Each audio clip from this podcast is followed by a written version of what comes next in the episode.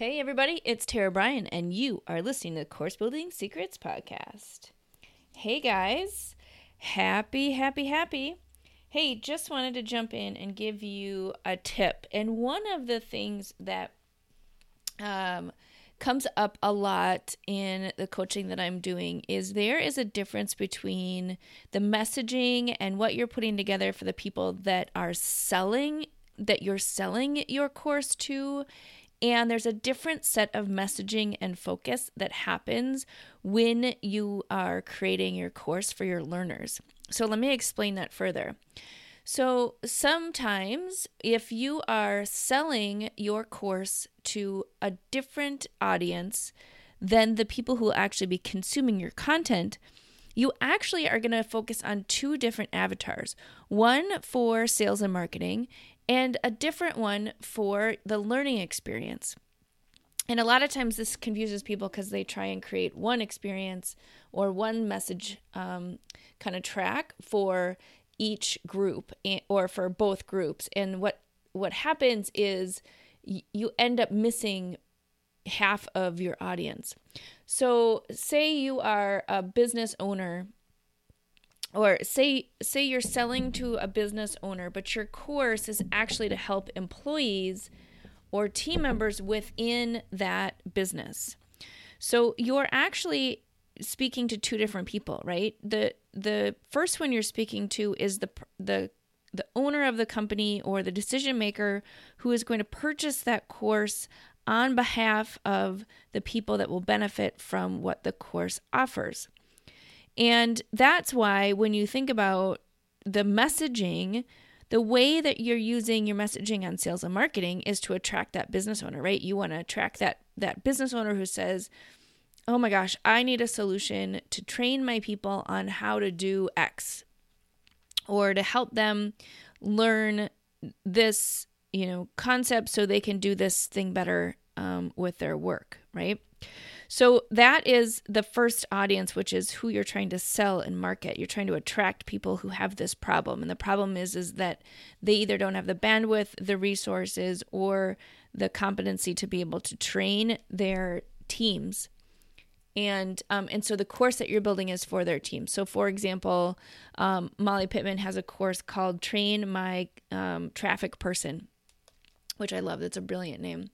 Um, and so when she has messaging out there, it has to attract the person who is hiring the traffic person, right? The business owner or the marketing director who um, has a need to train their people who doesn't want to build an in-house training department. And so that's that's um, that's who she's attracting from a sales and marketing perspective. However, once she gets into the course, train my traffic person, it's all about training that traffic person, right? That's her learner. And so, she, so you know, my recommendation for her, if she hasn't done it, would be to create a success path specifically for that traffic person, and it has nothing to do with the business owner. So really, there's nothing the business owner needs at that point in order for that traffic person to be successful at going through the course.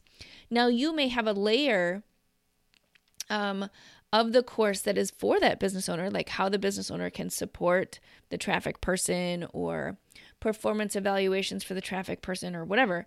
But that's not the essence of the success path for the course. That is very clearly um, learn or learner profile of a traffic person, right? So everything is focused on that.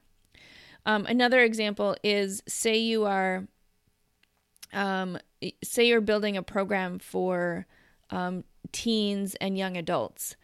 And um, in the, the program is for them, they will be the ones who are consuming the, the content that you're teaching. But the ones that we're going to purchase it are either um, their parents, right? Or um, learning leaders like uh, teachers or advisors or um, or something like that, right? So your sales and marketing has to attract the parent or the decision maker, the the course itself, the learning experience itself, needs to attract uh, the younger audience. And so another, that's another huge mistake, right? Is if you're looking at trying to please the parents or the administrators, then you're not going to create the right course, right? Uh, younger learners need something very specific um, in terms of a learning experience, and, and typically it's very different than the ones that a parent would need. Um, so when you are thinking about that, like if you have two different groups, one that you're selling to and one that's going to be actually taking the content, you know, create two different um, experiences, right? One is kind of that that buyer's journey on the front end and then the second one is a learner's journey or the learner's success path on the second end because both of them will be different the way that you're speaking to them the way that you're putting something together is different and um, and it's important that you look at look at them differently and not try to lump them together because if you do that one you try and create something for two different audiences which is very confusing especially as you're trying to map out what you're going to be teaching. Um, and two, you may miss the mark. So, um, you know, again, if you're trying to teach to kids or young adults, the way that you need to create your training is very, very different than the way you would create it for um, an older an older adult. So, um, so it makes a big difference. So there is my tip for the day: is if you are dealing with two different groups, break them off separately and think about them as two different groups. Do not try and lump them together. And it will serve you so much better because it will simplify everything and then just help it help you get more clarity in terms of how you are um, going to communicate with both both of them and what experience you're putting together for both of them. All right, there you go.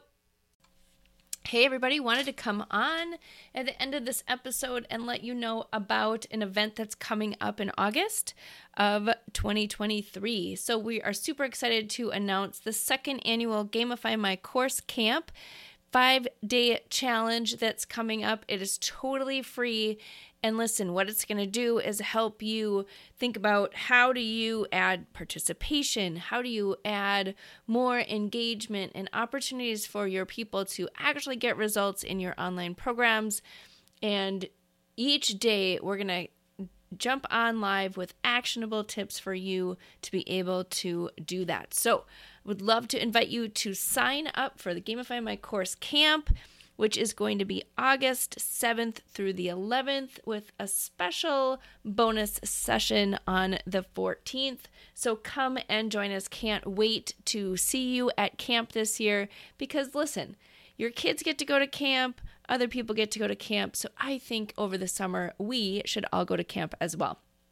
All right, so we're going to do fun activities like tug of war and um, archery practice and different things like that. So go check out our page at uh, bit.ly, B-I-T dot L-Y forward slash 2023 underscore gamify. That is how you can get a hold of us. In the show notes, there should be a QR code and this link for you to jump on and register. It's totally free and would love to see you on August 7th. All right, there you go. Have a great day.